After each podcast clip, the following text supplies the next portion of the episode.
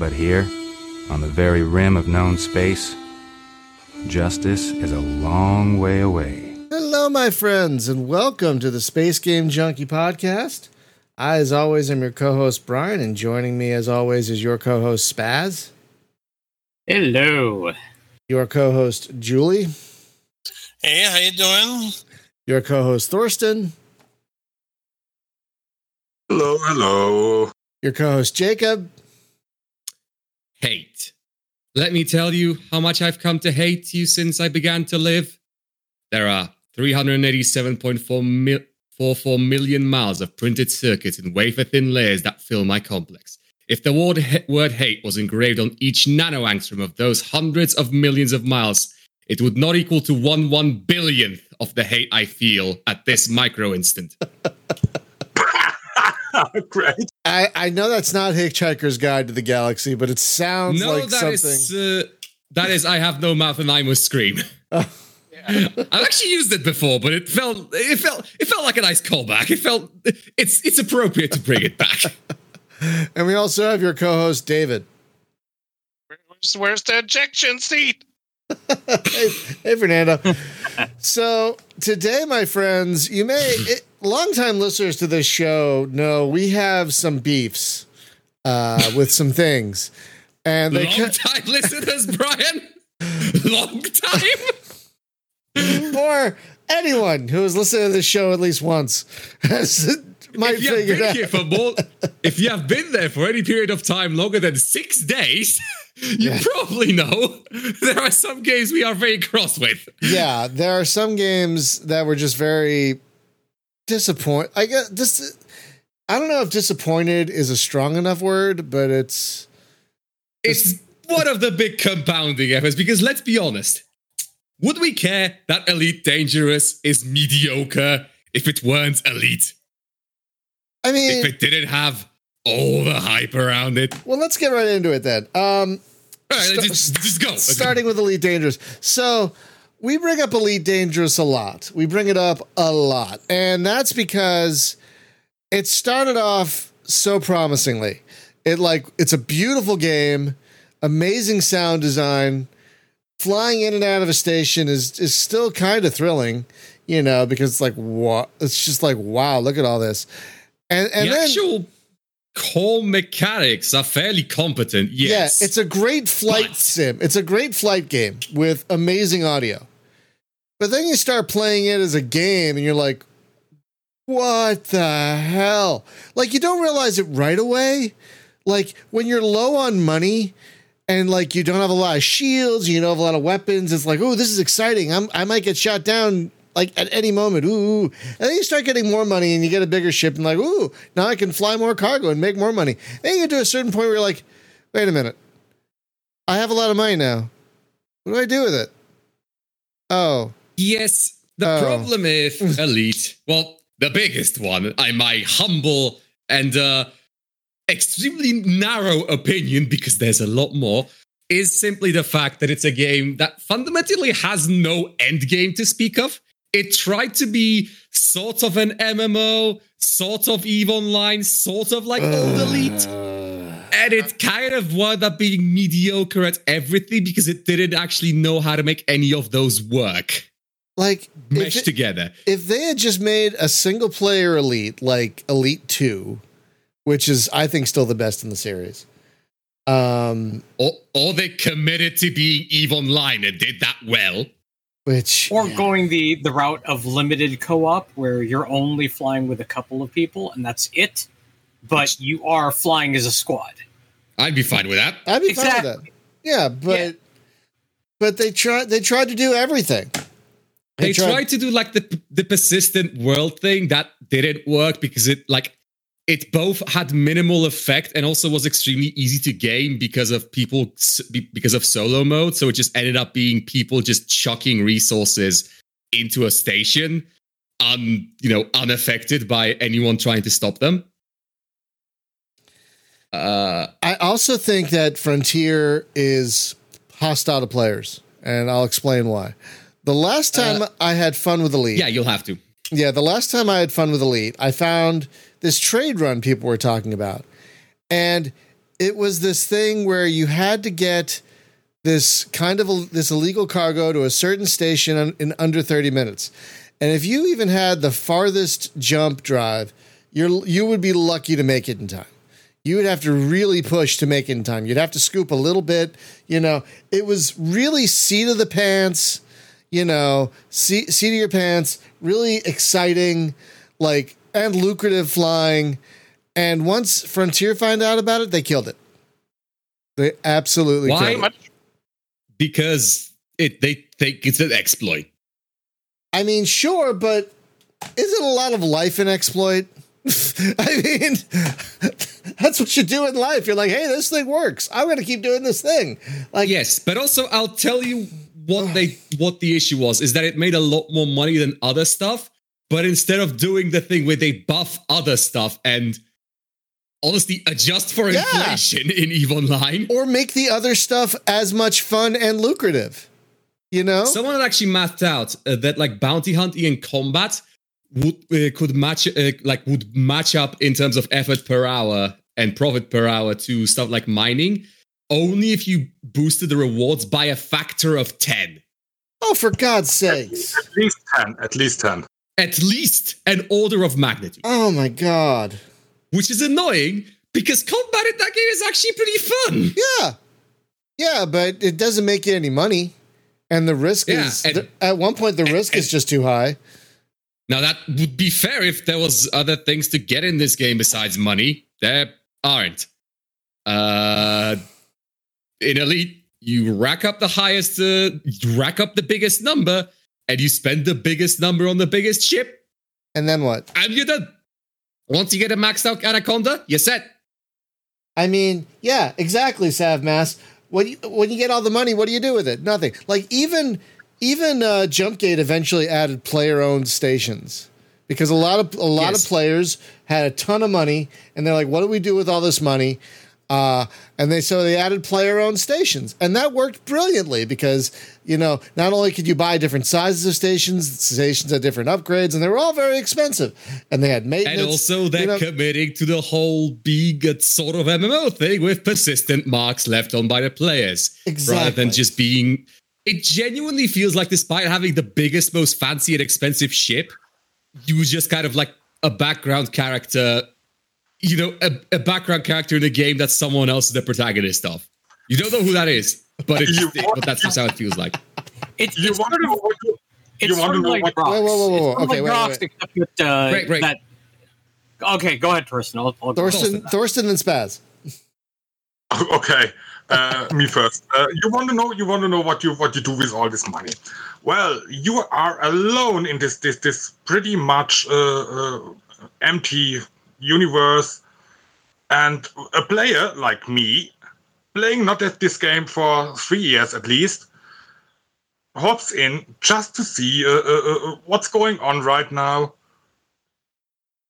and gank this uh, uh, lone player that has hasn't played this game for three years simply because you have a, a, a bigger ship. Great, that's gameplay. You bully people. It's No, I don't- emergent. I it's emergent gameplay, you guys. Yes, I don't think I don't think I uh, I, I touch I, I will touch uh, uh, ED for for the next year. Oh God. That You was a really a disappointing experience. I really loved. I can't. I can't. I can't uh, really say it. I really loved the, the, the first few minutes uh, I played it, and I even loved that I, that I met another player, and then this happened. Okay, thank you. People. Again, what a, what I, a I bunch see of it as being like Drox. I see it kind of like being as as the way that Drox operative is set up, except that instead of being one of the operatives, you are one of the NPCs flying around in that world. Yes. You don't really have much ability to affect what's going on, and which would almost be fine if the game didn't pretend you did. Fresh reminded, like Yeah, that's not yeah. that's not exactly different from like Frontier Elite 2. In Elite 2, you're a guy with a boat. And it's fine to have games about being a guy on a boat, but make the boat part interesting.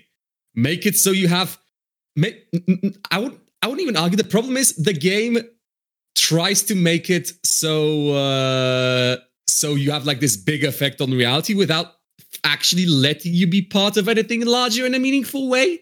Like Well, of even course this, they can't. Of course they can't because if they allow that, then it's sort of like in an MMO where the quest must reset.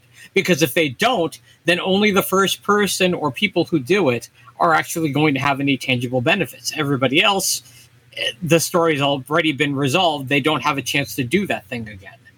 So you can't have that much effect on the greater world. And as a direct result of this, Elite is less than the sum of its parts.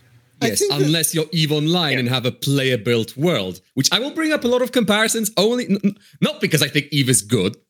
I I don't think it's bad, but I I I don't believe it bel it belongs a spot on this show. I do not believe EVE is like EVE is like belongs a spot in this podcast. Bad. No, I Like- mean, e- I, I think with Eve, you know what you're get. You have a better cl- you have a better indication of what you're getting into from jump, and so Yes. you're much less likely Yeah. to be disappointed.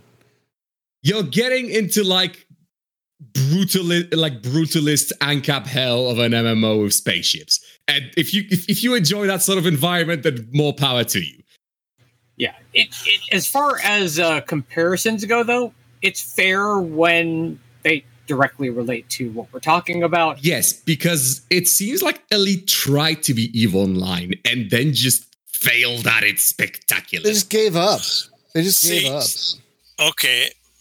The thing about Evan, now I didn't play uh, Elite Dangerous because I could never get past the tutorial. I said, "Where the Oh. heck is where the heck is the door to the spaceship?" I don't know. it. I don't know if their I mean, onboarding has gotten PlayStation. better since then, but I I don't But think so. As far as Eve Online is compare is concerned, uh, I think one, it's a fair comparison, but two, it's when I got involved in this, you know. Now, mind you, I knew that I've seen the thing with the learning curve. It was like falling off a cliff, cliff right? And yeah, the learning cliff. I and the people that I played with were interested in in this, the industry part of it.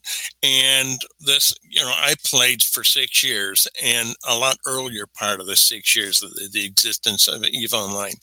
And it didn't start out with a bunch of be nice, a bunch of exploitative bullies who uh, spent their who when you say, well, what are the, we going to do with our money? Well, since we'll get blasted out of space with our spaceships anyway, when we try and gank people in high space, that's what we're going to do with our money.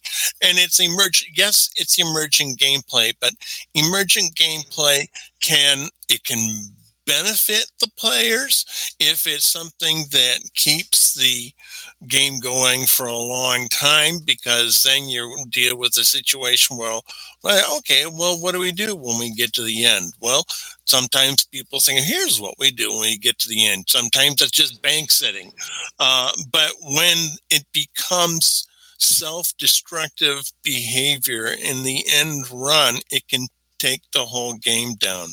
And uh, I know a lot of people may disagree with me, but I think that's part of what happened with CCP.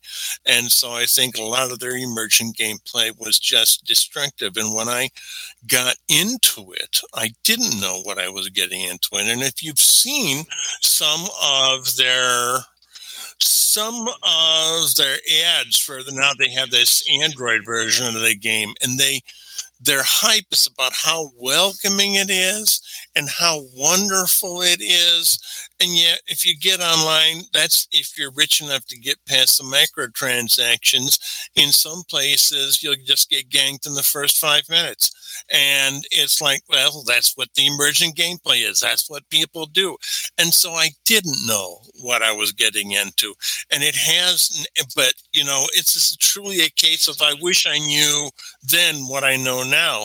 And now the people I know, when I talk about it, they just say, going back, they said, just lay down till the feeling goes away, Julie. So going back to Elite real quick. Um, if y'all don't know the news, David Braben, uh, who is basically the guy behind Elite since Elite, um, he's stepping down as the uh, CEO of Frontier. and so um, we don't know what that's going to mean for Elite. You know, we don't know if are they going to shut it down, or is it going to like free up the creative juices, and now it's going to start going in a different direction. We don't know. We have no idea, but we we we think something probably big is going to happen because he's been a huge driving force uh, behind this game since like like for its entire Day one. Yes, day one. Um, I always think of time bandits when I hear day one. I'm really not sure about that because the main design of, of, of, of the game was a different person. Uh, I don't know how much control he had about uh, above uh, uh, uh, Elite Dangerous in, in the past few years. Hmm, Yeah, I don't there know. is a different. There's a difference between CEO and lead design. They Yes, don't necessarily have to be the same role. yeah, and it, let's let's let's see what what what happens. Yeah, I mean, I would I would love it if they started adding more meaningful gameplay. Like if the missions didn't feel so rote and I didn't have to grind endlessly just to make my ship a tiny bit better. You know, like I mean, Yeah, I they mean, I mean, Elite was always about about uh, uh, grind, the grind, but, but it, uh, it felt better in the older games. Like the grind felt Yeah. a lot Yes. A lot better. Like you made a lot more money. You know, you you you you uh, you progressed a lot faster. Like like and that was felt progress. yeah yeah like yeah you Yes. felt like you were progressing. It felt good because it was single player. So it didn't. Who who cares if it's a little unbalanced? Oh, all the players are gonna. No, you single you fucking single player, and then you can just do whatever you want. But no, when You you, add, uh, but when you add other players, that's when everything gets ruined. I think. But um, yeah, they just tried to bolt it in like because they didn't commit to it being an MMO because it's not. It's got like weird instancing. it just It's- doesn't work. But it took like three years for it to add actual party mechanics. God, right. Remember how the- exci- the game- Remember how excited we all were for wings, and then it was shit. and, appar- Yeah. and, and apparently they've added. Uh, I've never tried it, but apparently you can fly in the same ship now. But that doesn't work very Yes. well either. There's Apparently- multi crew. It much. sucks. And you know why it sucks? You know why both wings and multi and uh, multi crew suck? Because you don't because uh, wings splits uh, splits profits, and multi crew like gives you like a s- like, like a tiny cut. And in a game where you have a slow grind, uh, where e- where your only meaningful choice of progress is money, unless you're making the most money, you're just wasting your time. Uh, I Come on. I did not want to make this into com- into into satire, but I guess that's where we're going now. uh, You can't make it up.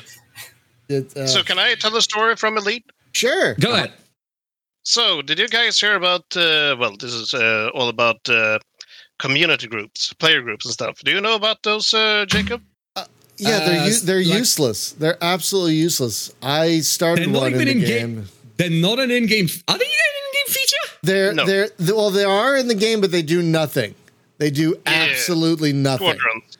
Yeah, Is it like a clan tag? yeah, Yeah, bas- it's kind of like basically. attack. and when it like you could see each other, like oh, they're over there and they're over there. It, they do basically nothing. They they don't add anything to the gameplay. Effectively, You know, if the game launched with that, I would be fine. no, But I know it didn't. took him like four or five years. Yeah. Uh, the story is about East India Trading Company, EIC for short. Uh, so they were a player group. Uh, I guess they're still active and were housed in one system at the time. And yeah, you know how the background simulation works in the Elite and stuff. But so some players actually found out there was an ongoing war in that system. So people went there to war so they can get uh, combat vouchers and stuff, get paid for it. East India Trading Company did not like it because they actually almost were about to lose control over that system. So they made a lockdown. Any players joining in, uh, hopping into that system in open were blown up immediately. Woof. Not not even sending out a message or anything. They were blown up right away. Wow. It's an Eve Gate camp. Yeah, Now, that's fair if that was like a core game mechanic. And also, you know, the game was built around the fact that not everywhere you can do that. Like, yeah. I- I know I keep making comparisons to EVE Online, but that's because this game tried to be EVE Online and just fell so flat on its face. Yep. And that's one of those moments. Ugh. So they were actually trying to police the entire solo system. So what did the players do instead? Well, they joined solar and private groups instead, and continued to wage war over there. And then Ugh. they would reach out to the official forums and uh, were complaining about other players, like, "Oh, this is our solar system. Why are you ruining our fun?" So that was pretty fun to see. I mean- It's bad design. That's that's that's definitely true. I mean, I don't I've- know. Go, How ahead. Another story? Uh, Go for it. actually, actually, uh, uh, the time I most en- I most enjoyed this game, and it was the most fun was when uh, we managed to uh, get uh, three to and or four players together, all with small ships, and take down uh, somebody with uh, completely engineered uh, anaconda. And that was really, really a fun coincidence. Sadly, it happened only one time. Uh, it, it was it was a really it, it was it was the first time in this game I, I, I really had I really enjoyed it and, it- and it felt really emerging but it happened only one time. Every time every time we we, we tried to start to, to start another uh, run in this in, in, in this direction we didn't find any player, players. That was pretty that was pretty sad. Oh,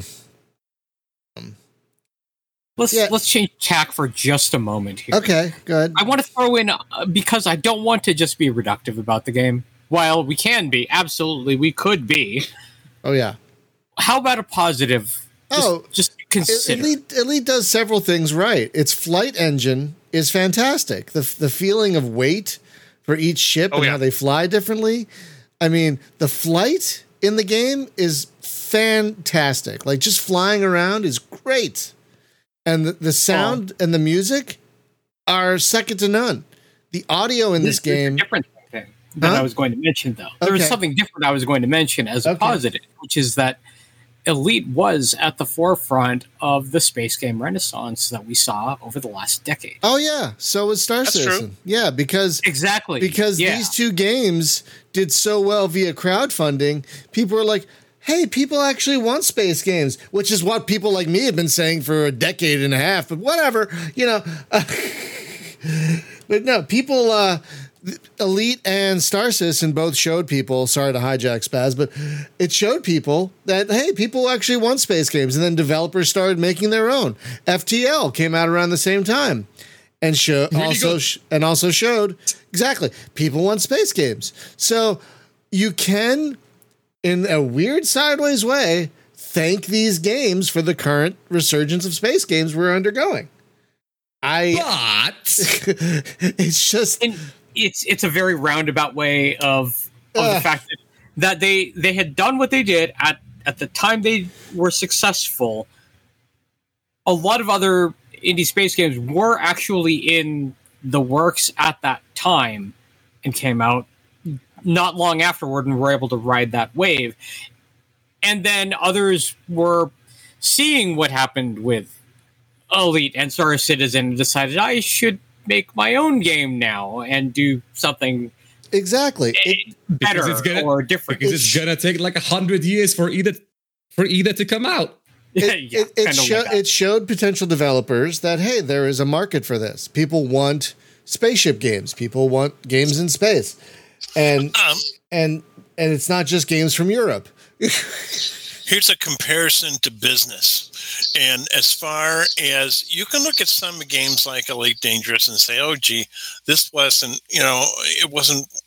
There are a lot of problems with it. We it isn't what we expected it, but uh, and I won't go too deep into the the government program, but there's this one area in Chicago, and uh, we had where I work, we had a program to try and turn it around, and the program itself never made any money, right?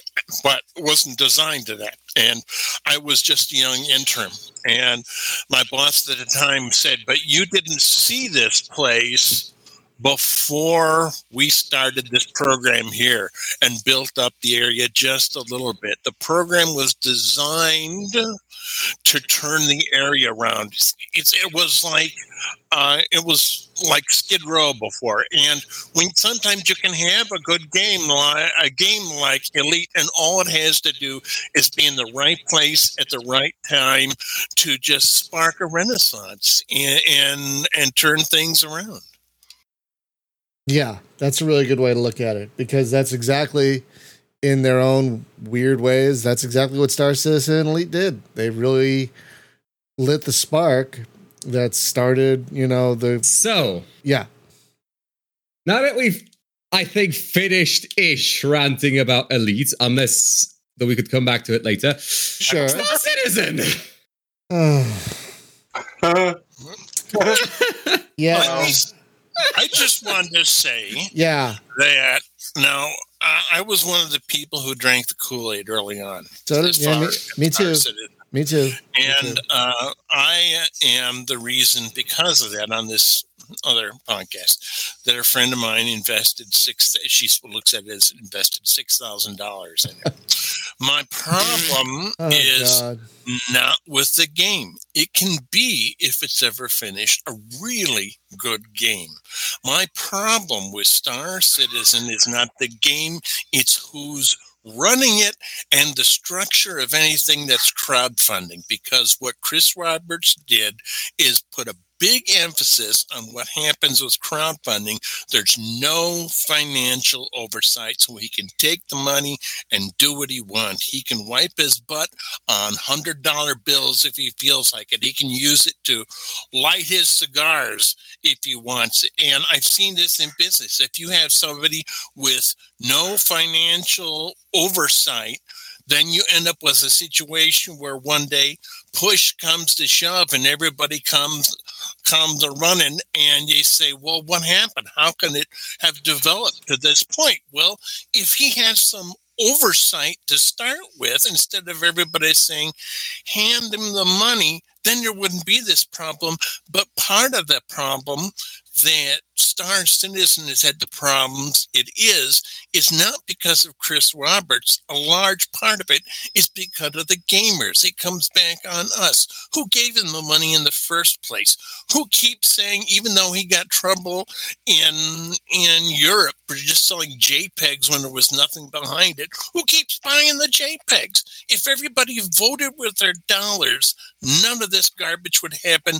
The game would either be finished or just a dream or a bad nightmare.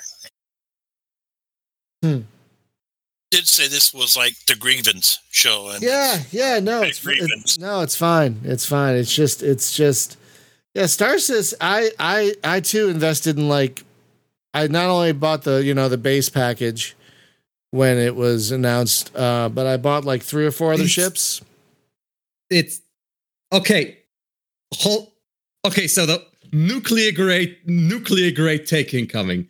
Do you think Star Citizen and its concept of selling ships that aren't there is like was a prelude to NFTs? no, I think NFTs would have happened even without Star Citizen. Yes, Yeah. but like, uh, am I the only one who feels like they're the same flavor? It's a, it's a very very similar very similar in Yeah. the in the way things are are sold, but not exactly the same. Uh, similar selling tactics, but not necessarily the same because you can't resell a ship that you got from Star that you bought of Star Citizen to someone else. It just doesn't work that way. Yeah. See- You can't you can't make a profit off of selling it to someone else. Actually, you, actually, you can. And Well- I, did. It wasn't. It's not in the game. You got to go through like Reddit and shit, but you can do it. Well, what? okay, the the aftermarket, you know, it's, it's like account selling sort of thing. Okay, fine, that exists, but Yeah. again, it's not the same thing as in NFT where it's a speculative market. Fair enough. So it's The so it's a so it's a closed cycle. Uh, uh, bullshit, uh, bullshit uh, seller. Where the comparison falls short is something, at least in American law, I was a paralegal early on in my career, is something called implied warranty of merchantability. And that is somebody sells you an NFT, they can point to an existing market and say it has value. This is what it was made for.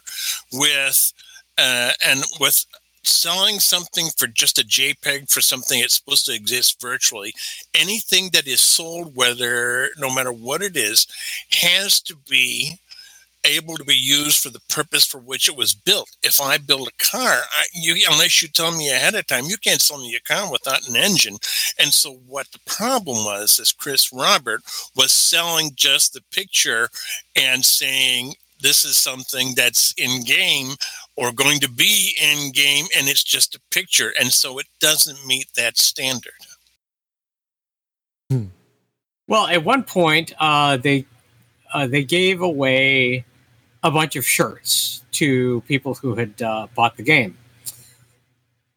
I'm not talking about real shirts. I'm talking about purely digital ones. Wait, what? They gave away a bunch of shirts. Yeah. What? Smell the value I'm from here. Wait, wait, wait. Hang on. They they gave not real. Oh, oh.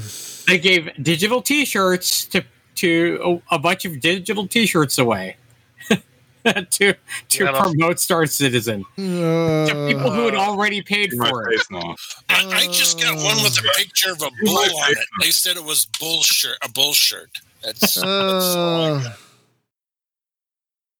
I never got my shirt yeah. The th- the thing is, like, I think when Chris Roberts came back, a lot of us, and myself included, forgot the lessons we had learned from Freelancer.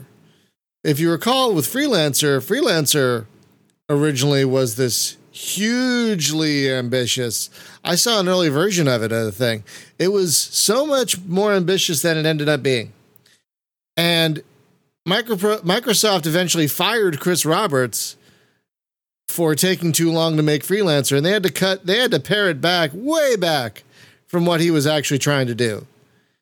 And we got it, we still got a good game out of it, ultimately, because the people who did the, excuse me, paring back did a good job. You know, they made it into an excellent Freelancer game. is really good. yeah, So exactly. it does. I will say, Freelancer does feel like two, like three quarters of a game. I will say Yeah, that. yeah, and it- that does explain a lot. Yeah. Freelancer was fine, fun, but it distinctly felt There are like a game there- that was like dropped at some point. Yeah, there are times when you'll run into a uh, like like a thing in freelance. You're like, shouldn't there be more here in this like ice field or something? Like, there's nothing. So you know, like there there are times when freelancer you'll run into like, wow, there should be more here. Um, but ultimately, they they delivered a good game. Years late and over budget, and again, they had to fire Chris Roberts to do it. Um, Sacrifices had to be made. Exactly. And I think when he came back, all we remember was, oh my God, Wing Commander. No, I think none of us wanted to remember what happened with Freelancer. uh, Wiped from collective memory. yeah. So, I mean, and but Freelancer turned out okay in spite of Chris Roberts, basically. Not, Not because because. of, yes, exactly. But uh, a lot of us still positively associated with it, him with it. So we're like, oh, yay, boy. I bought the ship, The Freelancer, because I love Freelancer. And, and the longer the game went, like, we're all like, oh, right. This is why he got out of gaming. right. Oh, this sucks. He wanted to make movies. That's what he really wants to do. That's why Squad. yeah, how did that turn out? That's how quote unquote Squadron 42 has Gary Oldman and Mark Hamill and, and whatnot in it. But I would appreciate it if it if the if the damn thing came out first. I mean, a lot of us, that's what we wanted. We wanted a new freelancer. We wanted a new Like, wing commander. That's all we thing- wanted. Okay. I, I'm willing yes. I'm willing to make a bet. Uh, I'll let you finish in a second, but I will. I'm willing to just, like make a bet straight up. I will actually play Star uh, uh, freaking uh, Squadron 42 if it ever comes out. I will buy it and I will play it to completion. Is it ever going to happen? No. But if it does happen, I'll play it. Who the, I don't, like, I agree. yeah, like, they, they barely talk about it anymore. Like I don't Uh, I don't think anything's being done with. I get emails because I'm you know a backer, so I get emails. They barely talk about Squadron 42 anymore, which is what I wanted. Thorsten, I I remember I remember uh, the headlines back in 2019. Squadron 42 comes this year. oh yes, Did they say that? 2022. Yeah, I still wait. my grandmother who was in business. Also would have put it this way the problem isn't so much the game as the people running it. And when you give people the money for free my grandmother would have simply looked at people like chris roberts and say well the problem is why would you buy the cow when you're getting the milk for free and he's getting the milk for free and nobody's calling him to task. And if it wasn't for chris roberts at the helm and people like him and my understanding that he is he continues to drive people away from his employment but if it were people who are more responsible the game would be out by now and yes somebody brought up free fe- feature creep that is one of the biggest problems is you know you and the same thing from what you tell me elite dangerous if you can't you can't have a game that's everything to all people pick one and do it or even a few things, as long as you do them well. The the issue that a lot of us have seen over the the, years, and I was not a backer of Star Citizen, so I can say this from an outsider's perspective that I don't think it started to be a Ponzi scheme or a pyramid scheme of any sort. However, over the years, the people who are really invested and put their identity behind seeing this happen. They really want other people to buy in because of uh, sunk cost fallacy. They put so much money into it. It would be a real disappointment to them if it didn't happen. So they try to get other people to buy in because as long as other people are buying in, then obviously the devs are going to keep working on it, right? Right? That's that's that's how that works, isn't it? So from an outsider's perspective, I can say that's where it's going. It's turned into this speculative pyramid scheme of we really want this to happen, and the more people we get to to buy into it, the better the chances it's going to happen. Even if some of us are going to be great grandparents by the time that happens, if ever. Well, the, the, what is also feeding into that are, like I said, it wouldn't continue to happen if gamers didn't let it continue to allow it to happen. And what has happened is, you know, yes, I, I get the get the things in my inbox all the time. And you know as soon as you try and talk about that on the open airwaves it's become a cult. Uh, and, and very much very and if you try and downplay it people will tell you you're nuts. And they'll say oh yeah yeah see you can play it you can but i said it's not a full game it's not released it's been in development for so long it should have. I was one of the early people who bought the kool-aid and now uh, i I feel bad not just because of Chris Roberts mismanaging this whole thing, but I feel bad because I bought the Kool Aid and I convinced my fr- I was one of the people that said, "Yeah, this is going to turn out great," and I think that Spaz is right. I think Fernandolf. I don't think it started out to be a scam. I think it ended up being that way, and I don't think Chris Roberts himself thinks it's a scam. I don't know him personally. I know somebody who probably would, but uh, I think you can just convince yourself after a while. Yeah, I agree. I don't think it started as a scam. I think it started as an actual legitimate, you know, thing to make a game, you know. But then so much Um, money started rolling in, and they had to keep. And they- and sorry, and they make more money by by not completing it. Yeah, exactly. Yes. Like once once they finish it, the money is going to slow to a trickle. So and they, I've seen like secondhand what insane scope creep looks like. I have a friend who uh writes like tabletop role playing is. I've shown you her stuff before, Brian, for Flying Circles and so on.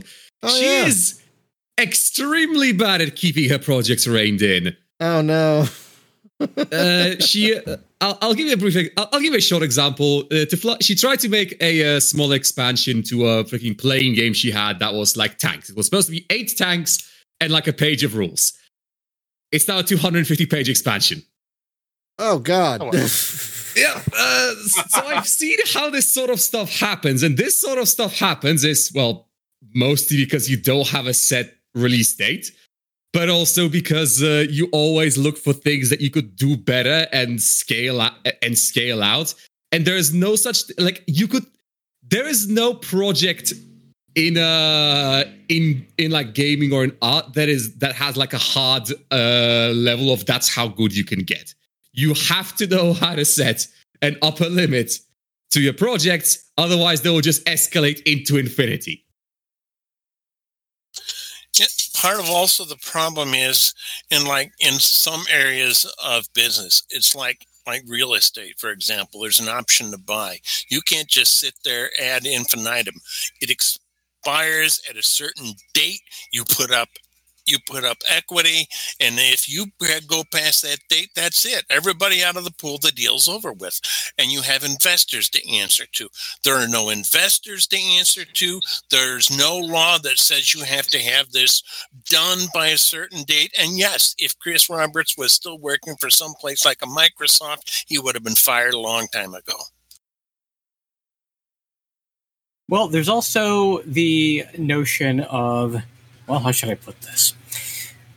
There's the notion of the people who backed the game seeing themselves as investors.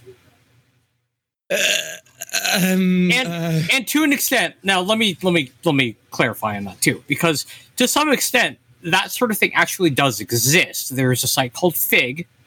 Fig is a crowdfunding platform where you can back games, but Oh. you can also back them as an investor as opposed wasn't to that the one that homeworld 3 got like uh the rest of its budget on there are uh, there are some other games that have been backed through it as well. I don't know about Homeworld 3 specifically. I cannot say for certain offhand.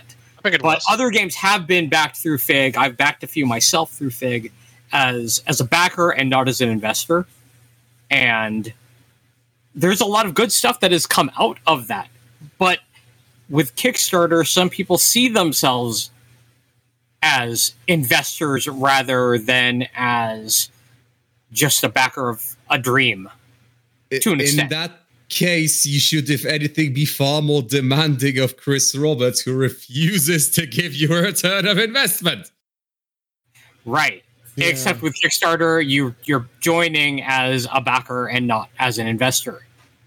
So there is sort of that tribalist mentality of well, we back this, we have we have a stake in it, so we need to make sure that it succeeds, and that kind of leads into that feedback loop of well, we we bought into this, we need to see it through, even though as a backer you've already done your part.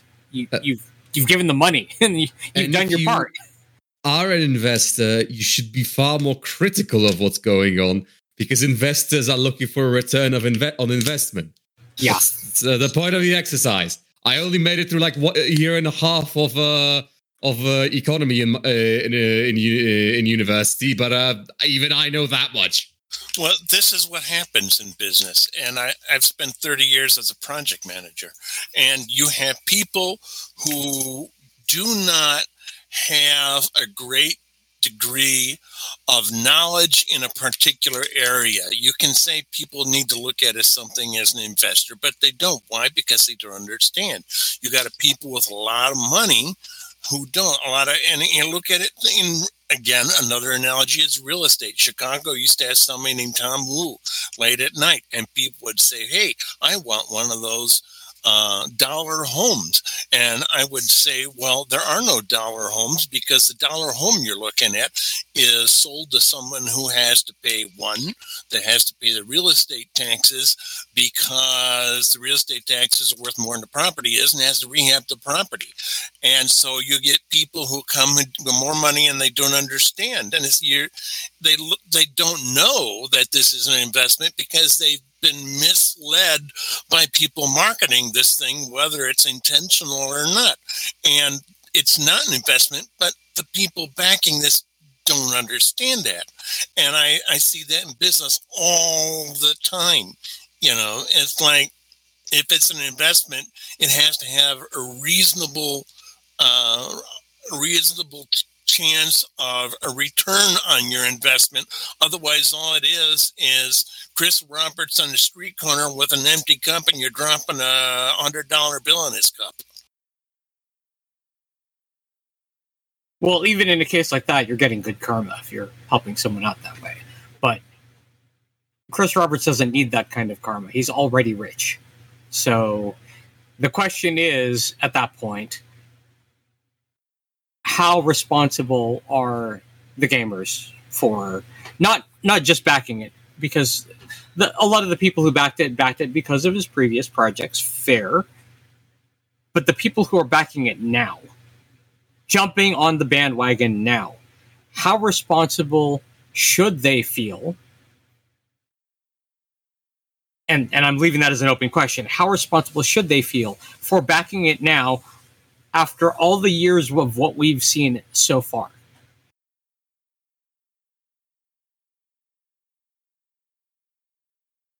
Spare. Well, look at it this way. And this is, uh, and the thing is, part of what's been built up around the idea of backing uh, a developer. And it didn't start out with backing somebody who's big time, who's rich. It started out with somebody that has a dream and just wants to get ahead. And then you ended up with things like Richard Garriott saying, I want XYZ number of million dollars to develop my latest project, which ended up failing. And it's like, you are already rich enough to afford $30 million to go to the space station. And after your lawsuit, when you got back, you got the same $30 million back. Stop asking people who aren't rich like you to give you even more money. But there's no law that governs any of this. Why would that be? Well, that's why in some cases there's a movement to start laws that govern NFTs. And but right now it's just the Wild West. And people it's a matter, I think, of you know, more of a lack of education, you know, of somebody understanding what an investment is and what an investment isn't. And an investment isn't just, you know, I ex- I can't, if I give somebody a donation, I can't say I'm going to expect this to become a full fledged game because there's always got to be knowledge that said it's never going to happen. You know, so once you give the money away, it's like if it happens, it happens. If it doesn't, it doesn't. And with Kickstarter, they even put in their in their uh, disclaimers that you're not Kickstarter is not a store. If you back a, something on Kickstarter, there's no 100% guarantee that you will get what is uh, promised in your pledge tier. Now, the from the development side of things or the creator side of things, the creator has to make best efforts in order to see it happen. If it doesn't happen, they're still not necessarily financially liable. And part of the reason is because you're not backing as an investor, you're backing as a backer. And there are cases where a project dies because the creator does, you know, dying of an illness or whatever else. Or uh, there might be a project where someone has a head injury and is no longer able to continue the work. Or in one of the cases, I backed a project where the developer ended up having a nervous breakdown, not because of games necessarily, but because of other things, and sincerely apologized and said, I'm not able to complete this. And nobody seemed really mad about it because, well, things happen like that.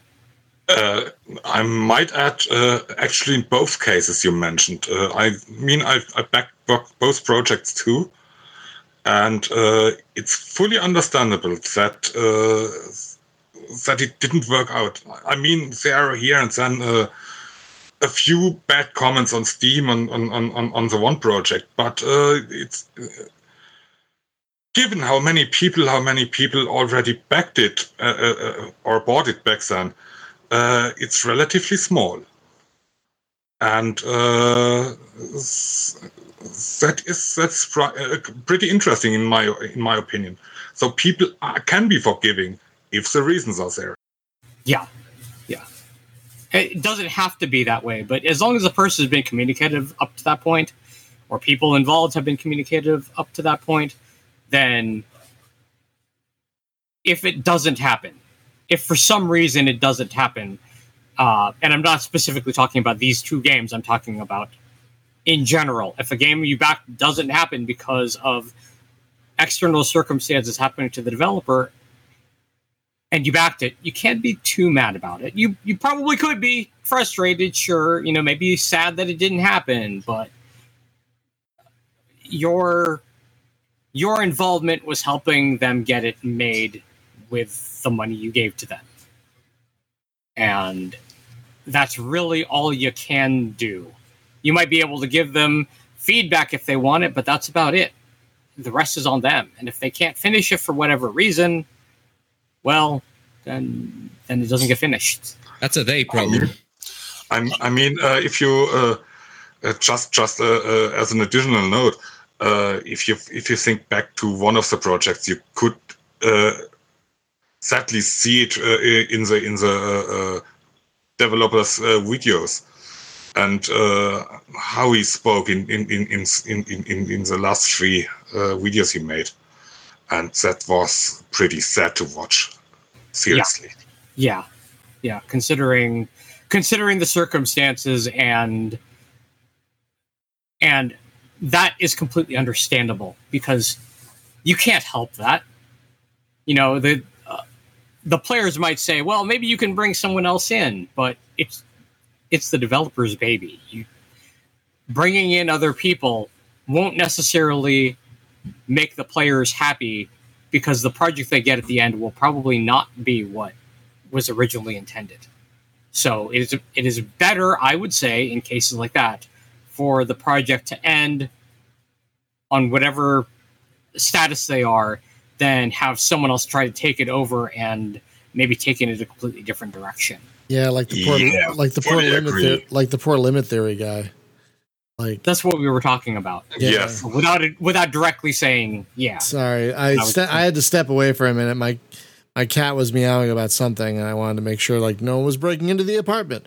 So Well, you know, you think about people who they when they when they think they're investing and they in, put money into a Kickstarter, nothing is outrageous. An example as the Zack Brown guy. He he had a Kickstarter to make a bowl of potato salad, and he ended up with fifty five thousand dollars. wait, what? Yep. A guy, guy named Zack Brown. He want all it was Kickstarter. And he was making a point. It just he was going to say, okay, I'm raise ten dollars to uh, make a bowl of potato salad. He ended up with fifty five thousand dollars. Now it ended up being a whopping lot of potato salad, and he donated the rest to charity. But you know, it's the mentality of people who are. Uh, you can't entirely blame uh, the people who are getting the money is the point I'm making. Chris Brown isn't in the entirety of who's at fault. It's a lack of education, understanding, and I'm not talking about you know, oh, these people must have you know got their degree for out of a Cracker Jack box kind of thing. Uh, it's just more like a lack of common sense. And so they say, ah, yeah, sure. Here's ten dollars. Here's ten dollars. Here's ten dollars. Before you know it, the guy's got fifty-five thousand dollars to make a bowl of potato salad. Dear God. that is astounding. So uh, we've bitched about Elite and we've whined about Star Citizen. Um, wasn't there something else that we wanted to get off our chests? Can't remember. I know there was. Someone mentioned. Okay, go ahead, Jacob. Okay, no. I want to because here's the thing. When I first joined the podcast and when I first found the podca- podcast, there was game number three I would have wanted to mention. But uh Okay, it's No Man's Sky. Spaz, take it away. Well, that's a little different, isn't it? I mean, Yes, but I wanted to mention it. yeah, yeah. The the case of No Man's Sky. A lot of people were hyped about it, right? Yep. And I am one of the people who loved it at launch. So I'm on record. I loved it at launch. I got it right after launch. I was happy with it.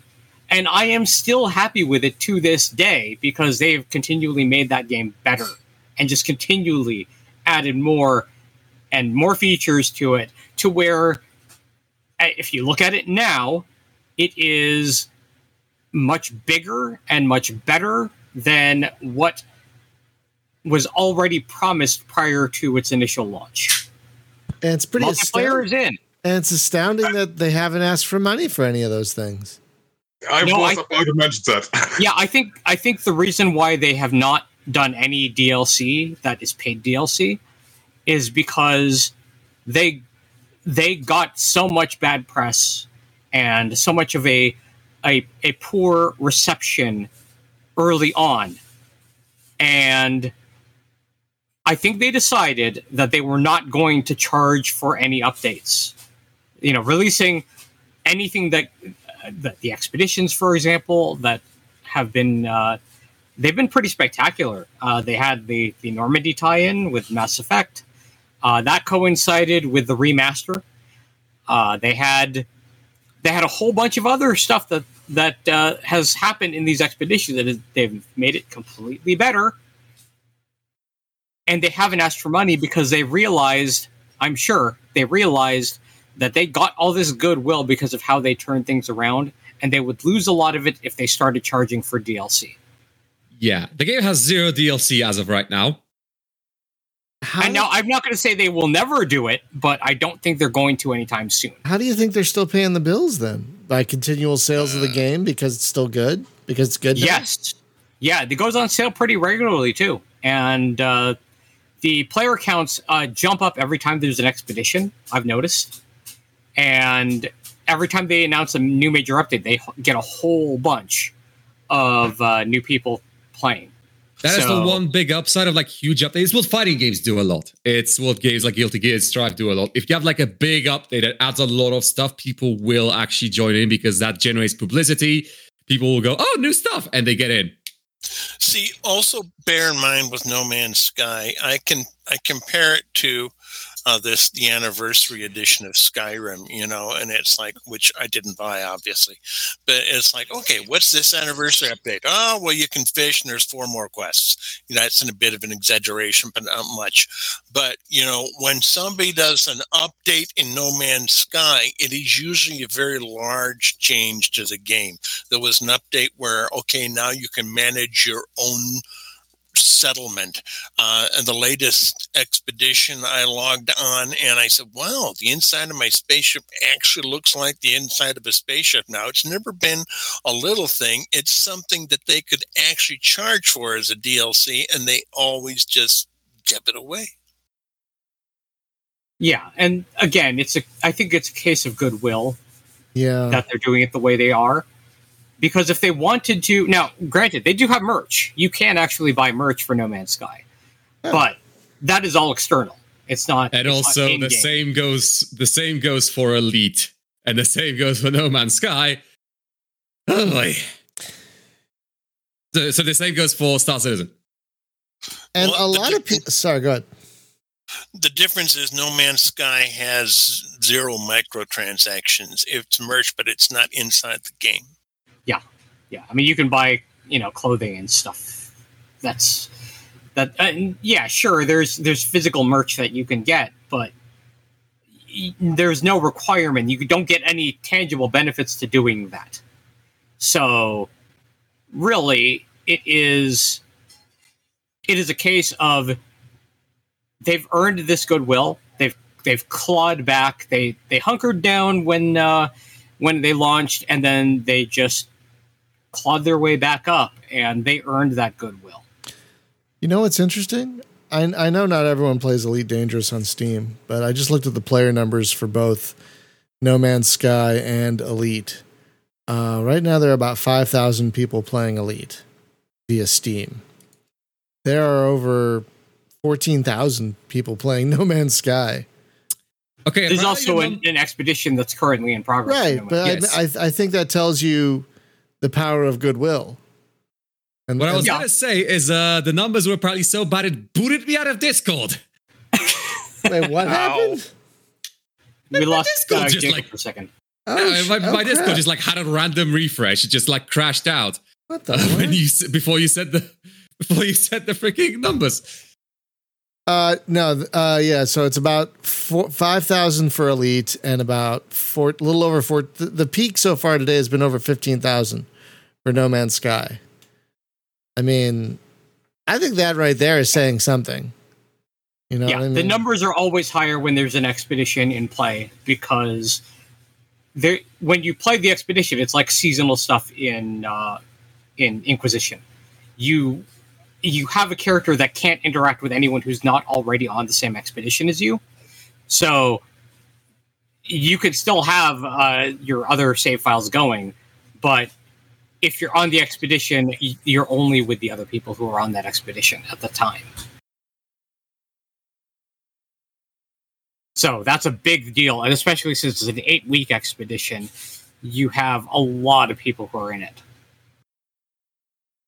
So those numbers go. Da- those numbers go down for No Man's Sky when there's uh, no expedition. Only by bit. I mean, you can you can look at the number track, but uh, but it always goes up by a lot when there's an exhibition going. I've got an actual gripe about No Man's Sky. Ooh, When it when it comes out to Switch this fall, it won't be multiplayer. It'll only be single player. Now, I, I'm not too upset about that, but I was hoping it would be multiplayer. But It's, you know, it's it's an understandable gripe. but you know, this is still. It's like I still find myself amazed that that game fits on the Switch, and at all. And this is like when someone says, "Oh, the Skyrim is on the Switch." I said, "What?" You know. But of course, now somebody said, "Oh, you know, pregnancy testers." I got someone got Skyrim to work on one of those, and uh, so still, I'm pleased it's going to be there at all. But that's I've always enjoyed the other players in No Man's Sky, and that's kind of disappointing. yeah. According to uh, Steam charts, like even month over month, there are more people playing No Man's Sky than Elite on Steam. It's just the numbers are crazy. it's it's kind of sad. You know what's funny about No Man's Sky is that with the last update, they or one of the last couple of updates, they even increased the the fun of flying, where you could sort of slide your ship depending on how you have it equipped. You can have different upgrades that cause your ship to slide rather than just Oh, uh, slow down. So you can sort of drift. It's interesting. It's really interesting. oh, they're making the. Oh, I might have to jump back in there if they're making the space stuff better. Also, don't forget that now you can have your own squadron, even if you're playing single player. So you can do the whole pilot to bombardier thing, you know, and Yeah. a lot of fun. Yeah, you can have up to four NPC wingmates that you hire, by the way. You actually go up to them and you like the look of their ship, you hire them onto your squadron. A- And if you want to be a space pirate, there are pirate stations now. So you can be a, a space pirate and uh, rob the NPCs blind if you want, not players, just the NPCs. Oh, that might be my jam. I, I do enjoy some Yeah. good space piracy. And and you mentioned just wanting to do missions, Brian. You could ignore the main story completely if you really want to. Uh, you could you could very early on start up a game, and then you get asked whether or not you want to follow the path of Atlas uh, when you're on your first planet. And if you just say you uh, you don't want to follow it, then you can skip the main story and and just take on whatever missions you want at the space stations or uh, fly down to a, fly into a pirate, pirate station in a pirate system and then fly missions for them if you just want to fly missions you have ways to do that Oh, really? You can just fly Yeah. into a station and get missions and stuff? Yes, yes, that's Oh. been in there for that's been in there for years. Oh, Plus, there's a- Oh, jeez. There's a player hub where you can get missions, but you don't have to do it with other people, but you can if you wanna. What? Yeah. Oh, for God's sakes! I've told you about this before. You just never really dove Uh, into it. to see it. Yeah, So- no, I ha- I have it installed right now because I keep hearing how much fun this expedition thing is. So I have it installed right now. Uh, I'm gonna, I'm gonna hard. try it. It's hard for me to find something to gripe about with No Man's Sky. I'm right there with uh Yeah, that's, with um, I enjoyed it from the start. That is like the opposite of the show topic for today. Is no man, in my opinion, is No Man's Sky because like it's been such a it's been such a Cinderella story. Uh, just You know, Jeremiah uh, brings up a good point here. Some people think No Man's Sky is bad just due to the launch.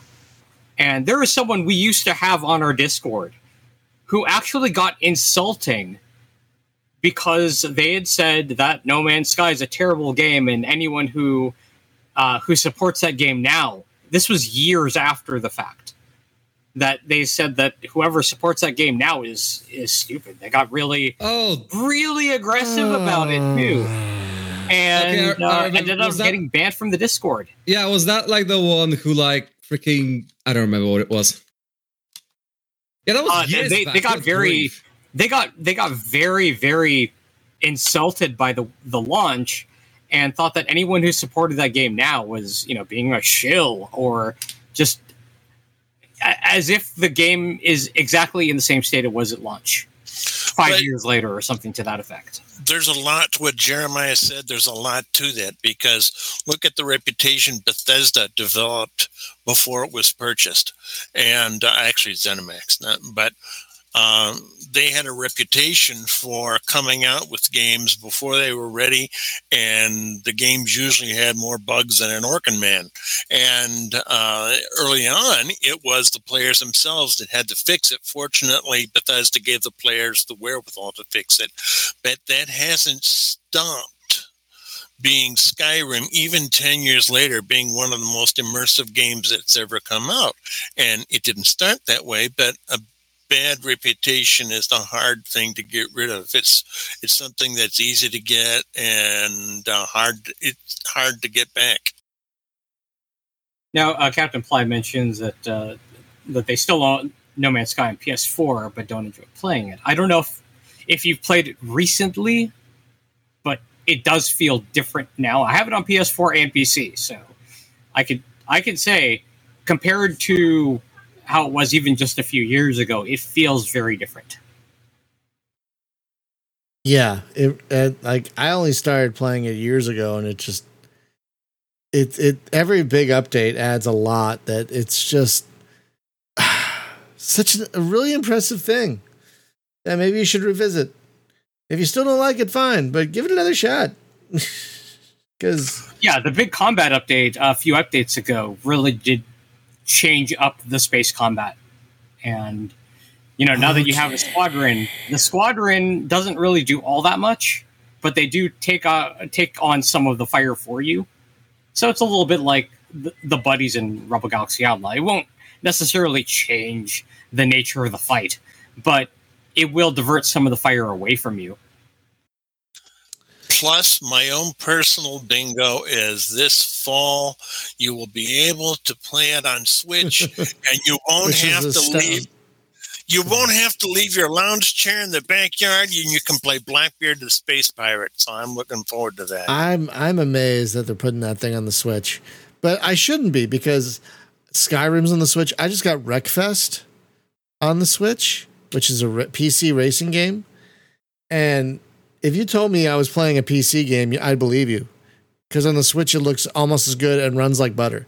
I don't know how they're doing this stuff on the Switch, but it's amazing. It's amazing. Well, part of it is the new software they're starting to come out with. Uh, and part of it also is just the optimization. Somebody know really knows how to optimize a game, as opposed to like what a friend of mine calls spaghetti code, and that's left in uh, an early version of the game of a game engine he was using. but I think that's a lot of what happened. It's just they're good at optimizing. It must be. It must be. Yeah. All right. Did anyone else have anything they wanted to, to moan about, or should we start wrapping up? Uh, Thor- I- Thorsten, you uh, you wanted to close with uh, something positive, I think. yeah. But also, Yeah. yes, but No, go go ahead. Go ahead, Jack. I was no, I, I was mentioning that David had something to say as well, but that's Oh. for later. Okay. Thorsten, go. Well, I want to end on, on, on a bit of a positive note, especially uh, with with Elite Dangerous, because the game itself. Um, I mean, we mentioned it already. Uh, the flight, the flight model is great. The graphics are great. The, the music and, and the whole sound is, is, is great. It just does need a, a few tweaks to make it to make it a really good and fun game. And uh, the only thing I don't really understand is is, is the fact that. Uh, despite input from the players, uh, Front of uh, Foundry didn't manage to, to do it. And I hope, I really, really hope that under the new uh, new management and um, hopefully a new designer, uh, it, it manages it manages to, to, to get its way. Uh, I mean, there are so many YouTubers who have put uh, uh, uh, put out videos showing showing what's what's going what's what's wrong with the game and I hope they, they they manage to do it. Same for uh, same for Star Citizen in in in uh, in some regards. I really hope they, they manage to, to, to do it. I don't want both projects to fail.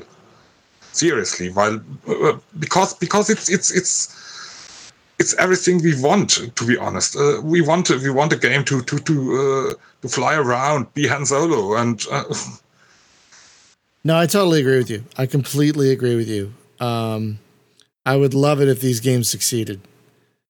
Would would would love if the game succeeded. But I mean I mean both games, both games. yeah, yeah, Uh, yeah, yeah. I'm I would I'm love not- it. I would love it. I Yeah. agree with you. I would love it if these games succeeded. It's just If they were good, it, it, it, it's just it's just it's just it's just day after day goes by and it doesn't look like that's going to be the case. I would love to be wrong. I would love to be surprised. I would, uh, but mm, uh, like I've said earlier, if Squadron 42 comes out, I'm gonna play it. Yeah, it might be garbage, but I'm gonna play it just for exactly. just just for putting out something. And David, did you want to say something before we wrap up? I mean, I'm gonna bring down some more negativity here, though. So, Oh, well, what what what did you want to? Let's okay, go ahead. well, I can start with something positive, as uh, as uh, Thorsten ended with something, or well, something uh, a curious observation. Star Citizen. So, people have bought ships, uh, playing the friggin' alpha, and you know that people people are not using those larger ships all the time, pretty much. Like the 890 jump and stuff that uh, many newspapers are making architectural reviews about and stuff. They're not using those ships. They're using a little shuttlecraft. Why? Because it can land everywhere. It's hilarious. so basically, you had a guy who has spent multiple hundred dollars on a spaceship, and then like, oh look, this is a ship can land everywhere. It costs nothing, and it's available in game, and you can rent it for like nothing. Oh So God, it's really? kinda- it's, oh my God. it's kind of funny to see. Uh, because Star Citizen is a great sightseeing game because a Yeah. lot of the scope creep went into graphical fidelity. yep. especially when we come to the box missions. Uh, the Pisces, the shuttlecraft, is amazing doing that. So it's kind of fun to see that instead of running running across half a ship. And it's yeah, kind of in the little shuttlecraft. Yeah, it's pretty funny. So uh, yeah, back to negativity. Uh, Elite Dangerous. Yeah, yeah, yeah, yeah. Uh, did you guys hear about the Gnosis? the what? No. No. Okay, another uh, community group uh, event happened. Uh, I believe it was two years ago, maybe, maybe 2019. So we have a player group called Canonn, which are well, they're they're saying that they are a science uh, player group faction thing. So as soon as someone sends out a, a clue, like, "Oh, the Thargoids are heading over here," they solve it within minutes. I don't know how to do it, but they do stuff. So player groups can also get a player-owned megaship, which they can move around every server reboot. And they saw something. So uh, you guys may know that there are actual star systems that are permit locked. I don't know how it works, but some systems are permit locked. And Canonn noticed something very interesting. Deep inside the uh, territory, there was one star system that was not permit locked. No ship, no ship, how ma- no matter how much you engineered it, could get to that system, but a megaship could. So they uh, slowly but surely made a move uh, with their yeah megaship uh, towards uh, that destination every server reboot, and uh, then they said to Frontier, "We're gonna jump there." Now, all our players, join us and uh, and see what's in there. Let's be explorers. You know what happened? Did did uh, Frontier take the system away? Pretty much. Uh, they locked the system, and then the next uh, of reboot, the Gnosis was pretty much destroyed, and all players had to defend the ship. There's a little problem. Uh, no fire zone around the ship. So as soon as people uh, left the ship, they were under attack by Thargoids, and they couldn't open fire on the Thargoids because they were in the no fire zone. So they were blown up by the friggin' Gnosis and then sent to internment camp many light years away. That was a fun time. Uh, So that's Oh, what I happens remember when, that incident now. Yeah. when Frontier attempts to do emergent gameplay because that sounds really fun if they didn't mess up that part. if they didn't Yeah. hate, if they didn't hate their own players, if they didn't really hate their player base, maybe that could have ended up well. But I think, I literally do think they immensely, at the very least, immensely dislike their own players. It's just- anyway, It's incredible. Yeah, so I think we'll wrap it up there, my friends. I think we've bitched enough. So please understand that we want Elite and Star Citizen to be good. We wish they were. We want them to be. We would love it if they succeeded. But time and time and time again, they let us down. And that's what I, and that's where this co- all comes from. It's just the constant string of disappointment over and over again. You know? fool me once, you know, blah blah blah. Fool me eighteen times. Come on.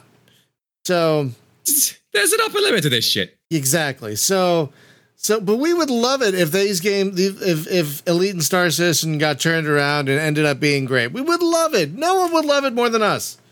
You know, but mm.